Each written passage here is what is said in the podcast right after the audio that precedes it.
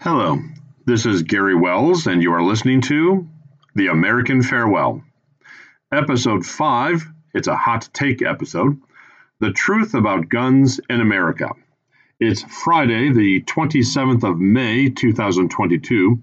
We are bumping this week's planned podcast, where we were going to address the issues with a representative government and use current events to take on one of the most divisive issues in this nation guns. Why do we have them? Who should have them? Is there something we're missing in the debate about guns?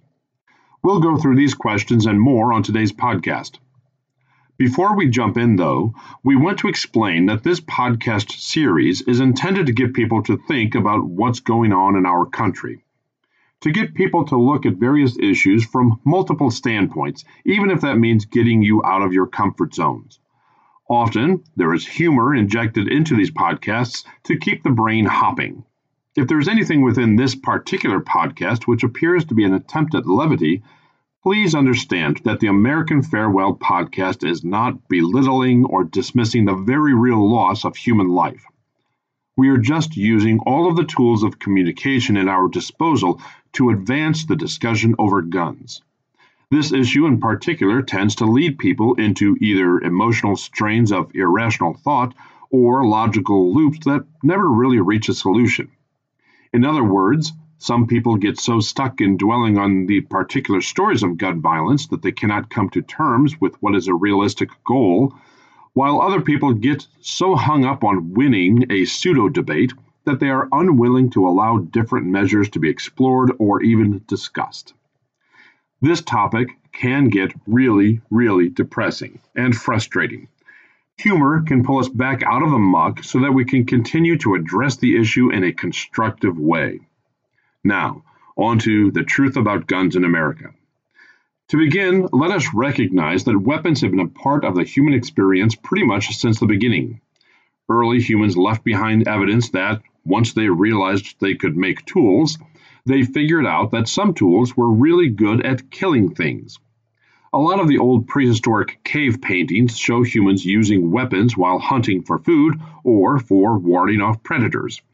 These purposes, hunting and defense, form the basis for the rationale behind all weapons, including guns. It's pretty difficult to argue against these purposes even today. However, we should keep in mind that these rationales share a common end result to allow the user to kill. These are not devices which grant the ability to deflect attacks, and they don't lend healing qualities to the user. Weapons are devices which allow one to inflict harm on another living thing. They are tools for aggression. Initially, such weapons would have been used predominantly against animals, However, the earliest recorded histories, from pretty much any culture, describe the use of weapons to fight other humans. We stopped using them just for hunting or defense against a predator a long time ago, and started using weapons for more considered purposes, like intimidation and conquest. Obviously, since we have collectively been doing this for thousands of years, this is not something we're likely to get out of our system until everything is monitored and controlled by something that does not have feelings or the human version of reasoning. In other words, we're going to keep using weapons until the robots take them from us in the future. In reviewing human history, it is easy to see that the earliest weapons were handheld items which were more or less extensions of the power of the aggressor. Although a weapon made it more feasible for a smaller person to cause harm to an opponent, it was still a fact that larger, more powerful people were the real danger when it came to wielding weapons. That is why some of the earliest myths include characters like Gilgamesh, Samson, and Hercules. Big, strong guys who could smash things real good with a club or a jawbone. Even the use of spears and javelins were dependent largely on the upper body strength of the person wielding them. Then, humans figured out how to shoot projectiles through the air for a lethal effect, with weapons like slings and bows. These were great equalizers. Suddenly, legendary characters were just kids, like David against Goliath, or heroines like Artemis and Athena. Having the capacity to kill an opponent from a distance made a significant difference in the tide of history. Invaders who could shoot arrows while riding a horse or from a chariot gave a lot of leverage over any foot soldiers who were armed only with spears and swords. This holds true even today. Someone armed with a gun has an advantage over anyone who does not have a gun. When it comes to the history of guns, you may already know that the chemical mixture, which was the earliest version of what we refer to today as gunpowder, was discovered and developed in China over a thousand years ago. Yes, I know, I said China. Let's try to keep on track here. Back then, the chemical mixture was tried for a variety of purposes. Then, in the 12th century, weapons described as fire lances were used to shoot projectiles. Eventually, these were minimalized into so called hand cannons. The wide ranging Mongols spread the knowledge of these items to the Muslim and European realms, in the centuries that followed, improvements on guns and gunpowder were inevitable, as humans were always looking for ways to make everything more efficient. Even so, these early gun like weapons were large, had limited accuracy, had to be reloaded in a messy process, and were not especially practical. The contemporary design for what we would recognize as a gun today started in the late 15th century, just in time for the European age of exploration around the world. Spanish, English, and Dutch control over large empires didn't happen just because they were better administrators. They had guns. And germs, of course. Biological agents are actually much more potent than any gun. But again, we're talking about guns here. Like the invaders of ancient times, the armies with better long range weapons almost always won. By the time we get to the American colonies, gun ownership was a pretty common thing for people living in what was considered the frontier of the English Empire. Guns were used for hunting game and protection against the threats, both real and imagined, of natives and robbers. This is directly connected to the earliest uses of weapons, hunting and personal defense. However, colonials were also expected to keep arms in case they were called upon to be a member of the local militia. The colonies did not have a standing army until themselves. They relied on armed citizens to rally in times of need where British troops were not available, or to fight the British troops. Let's stop there. We should take a review of the rationale for, the actual wording of, and the interpretation of the Second Amendment. At the time that the Constitution was written, colonials had been agitating against the crown and his royal governors. In retaliation, the king started placing restrictions on the colonials' ability to foment rebellion. Were arms ever fully banned and removed? No, this does not appear to be the case. Colonial agitators were able to succeed in rebellion because they were able to field an army of armed citizens. In other words, they still had their guns. Nobody ever took them away and the colonials codified the ability to carry a gun into the Bill of Rights for that reason. People who look through the writings of the Founding Fathers will see some of the same arguments then as we hear today.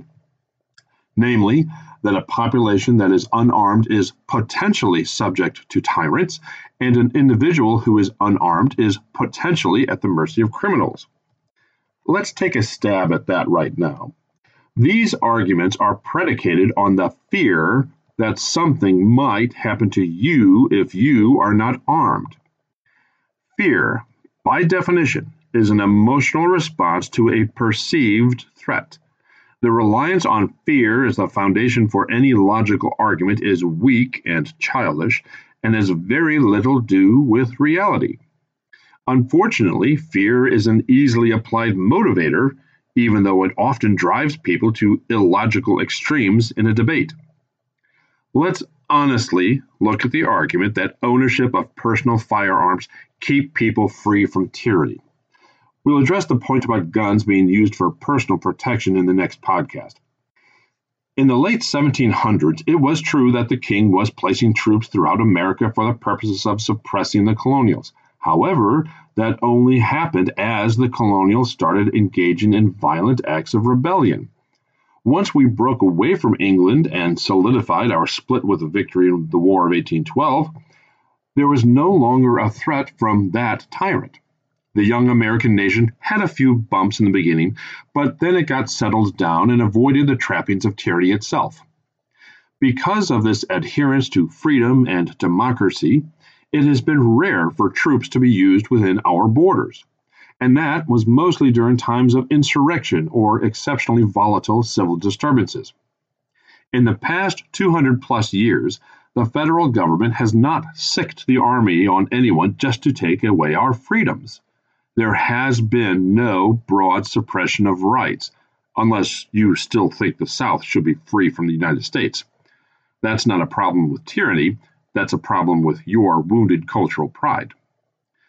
The point here is that we have been free from actual tyranny since the beginning. As an aside, it helps to recognize when there is actual tyranny and when people are crying tyranny to gain points with their followers. Tyranny is when the government tells you what you can and cannot do across the board. Tyranny is not being given a set of public health advisories to follow in public when a dangerous virus is being spread around. If you thought that was tyranny, you are either a simpleton or an agitator who is just looking for a reason to stir things up. You know it, and everyone else knows it. The fact that we have not faced actual tyranny has nothing to do with the fact that there were a lot of guns among the greater population. The fact is that to establish a tyranny, every person involved in such a system of oppression would have to be in agreement with the plan to suppress citizens' rights. In other words, the members of the Army or Marines or National Guard or whoever would have to agree to follow such orders.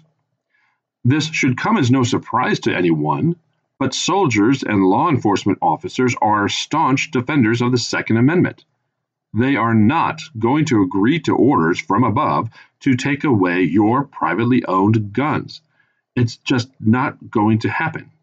What proof do we have that orders of tyranny will not be followed here in America? Well, there are reports that in very recent times, people high up in government refused orders or directives that would, in their minds, be in conflict with the Constitution and basic human rights. Such dangerous and callous orders from an overheated loser were just ignored. That's the reality here in America, folks. No tyranny, just people who love freedom.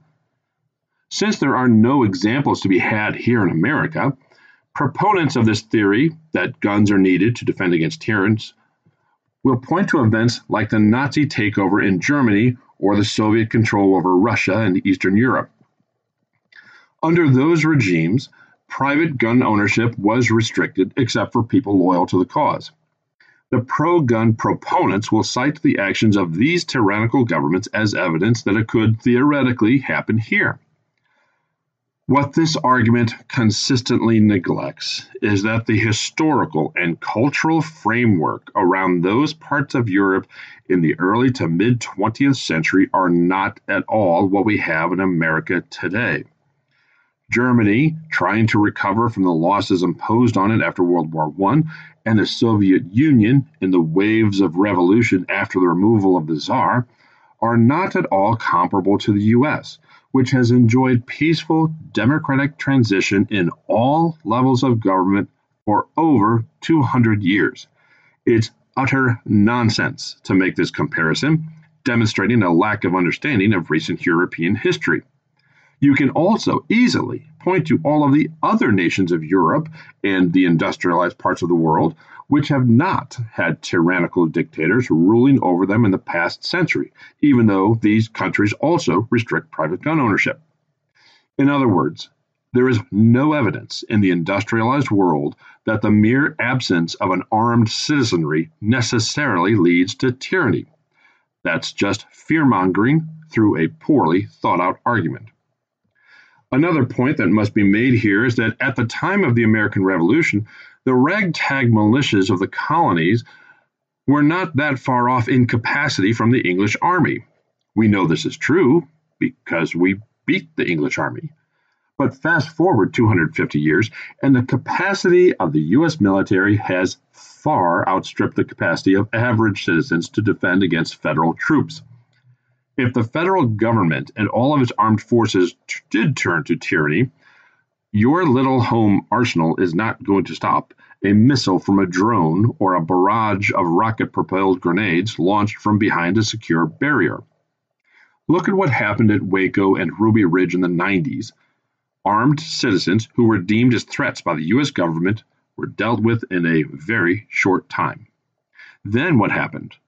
Well, the US federal agents stopped what they were doing and went back to their bases. No further suppression of rights after that.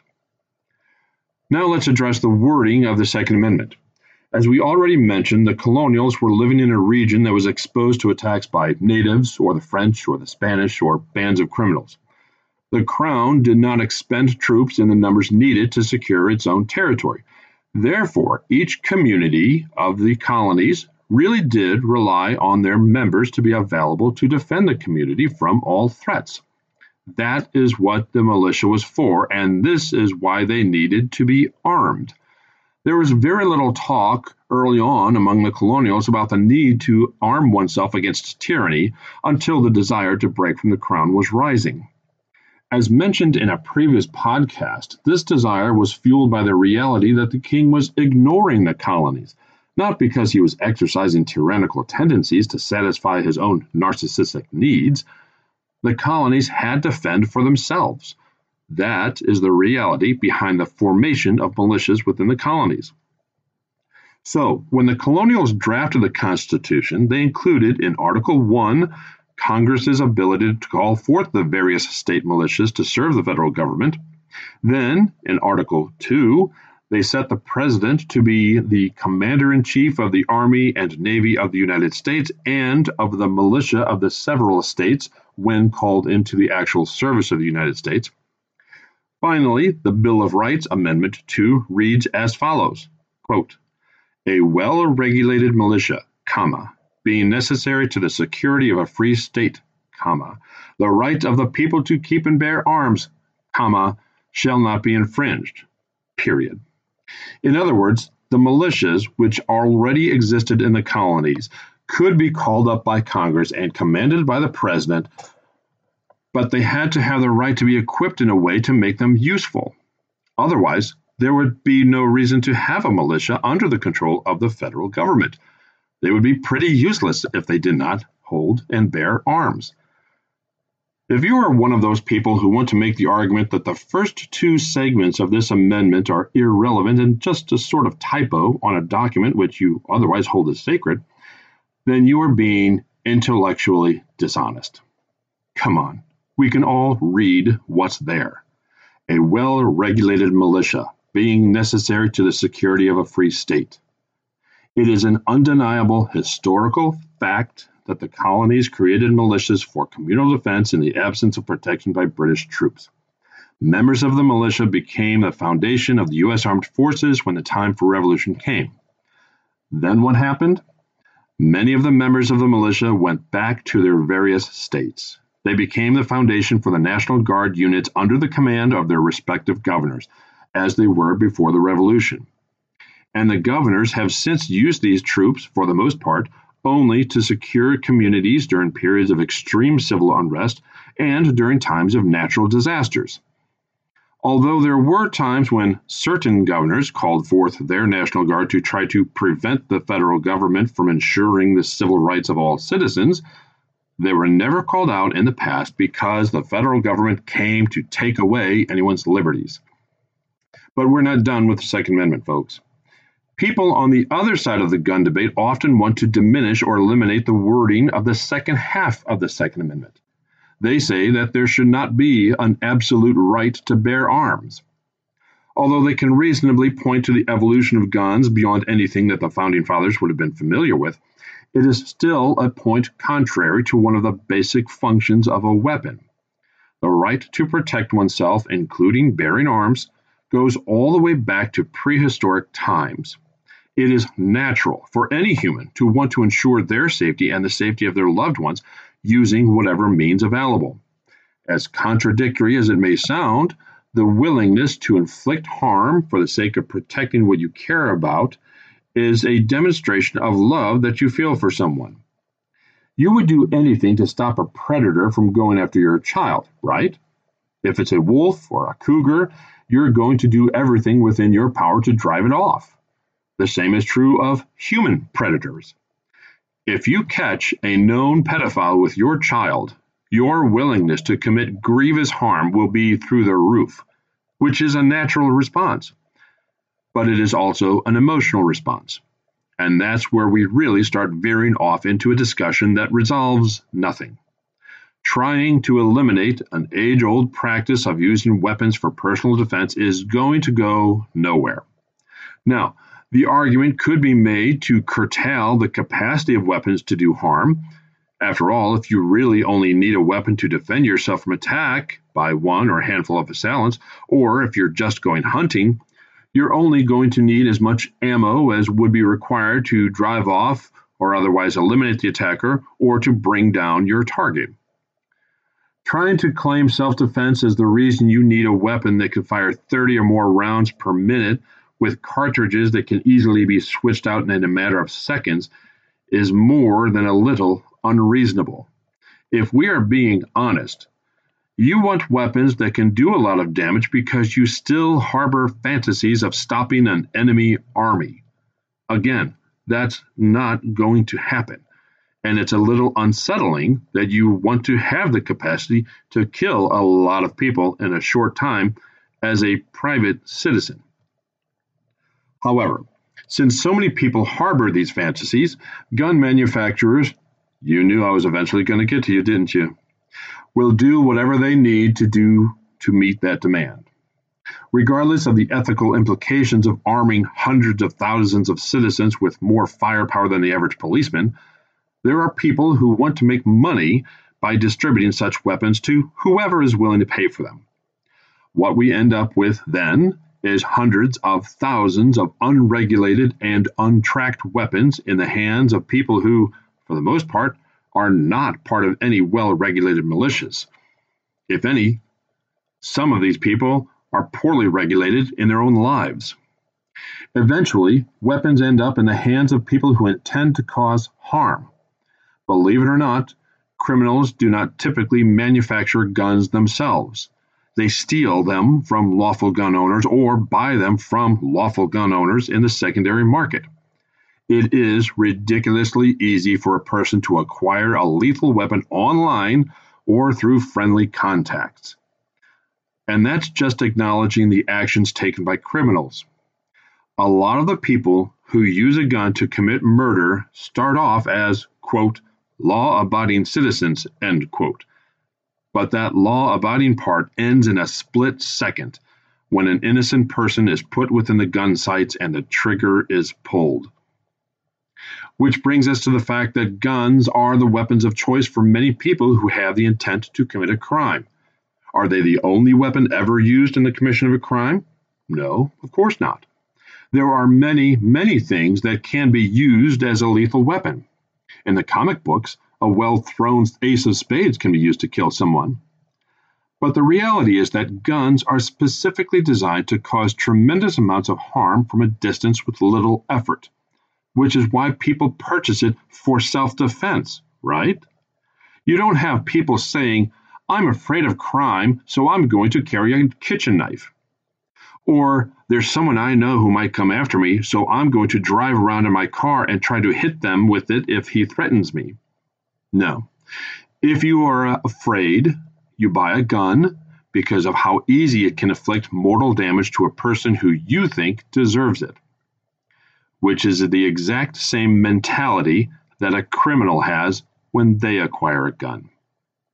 We're going to stop there for now. In our podcast next week, we'll be looking at the truth about murderers in America. Thank you for joining us today. We hope that we gave you some things to consider. You have been listening to The American Farewell with Gary Wells. Until next time, keep dreaming, America.